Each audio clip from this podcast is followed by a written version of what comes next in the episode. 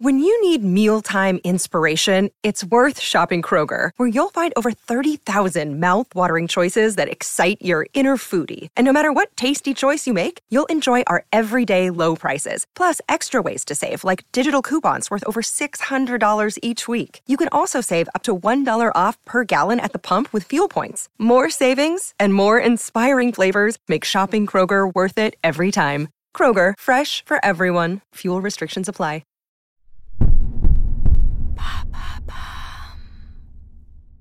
Comment bien choisir son matelas? Merci d'avoir posé la question. Avoir un sommeil réparateur et en finir avec le mal de dos sont autant de bonnes raisons pour adopter une literie de qualité. Et s'il en fallait une autre, nous passons en moyenne 7 heures par nuit dans un lit et environ un tiers de notre vie à dormir.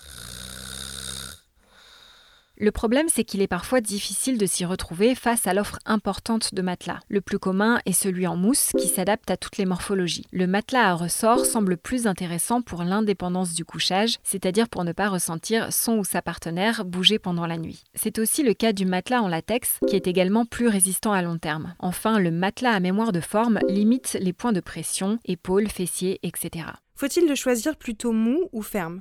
Ça dépend de la corpulence de chacun en fait. Plus on est lourd, plus le matelas doit être ferme afin d'éviter les points de pression. Lorsqu'on est petit ou menu, on peut opter pour des modèles plus souples. Et lorsqu'on dort à deux, on choisit en fonction de la corpulence la plus forte.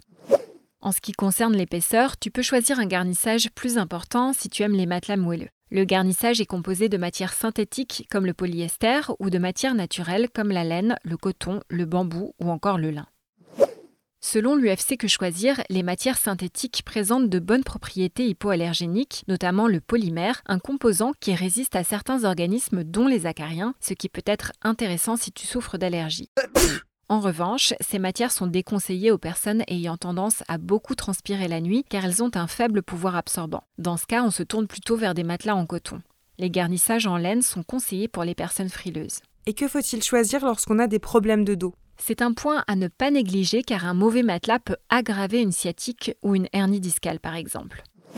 Déjà, l'idée selon laquelle un matelas avec un soutien très ferme serait bon pour le dos n'est pas du tout fondée comme l'indique Santé Magazine. Donc dormir sur un futon est nettement déconseillé pour les personnes ayant mal au dos. Au contraire, il faudrait opter pour du moelleux, mais pas trop non plus car une tenue correcte des points de pression est nécessaire.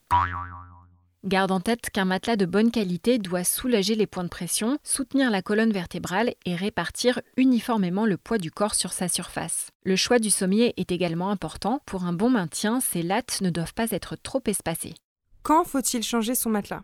En moyenne, c'est tous les 10 ans. Pour l'entretenir, tu peux le retourner ou l'inverser de temps en temps au changement de saison par exemple. Il existe d'ailleurs des modèles avec face été et face hiver, ça évite que le garnissage se tasse au fil du temps. Pense aussi à l'aspirer pour éviter les allergènes tels que la poussière, les acariens ou les poils d'animaux, ou choisis encore un matelas déhoussable pour pouvoir nettoyer la housse.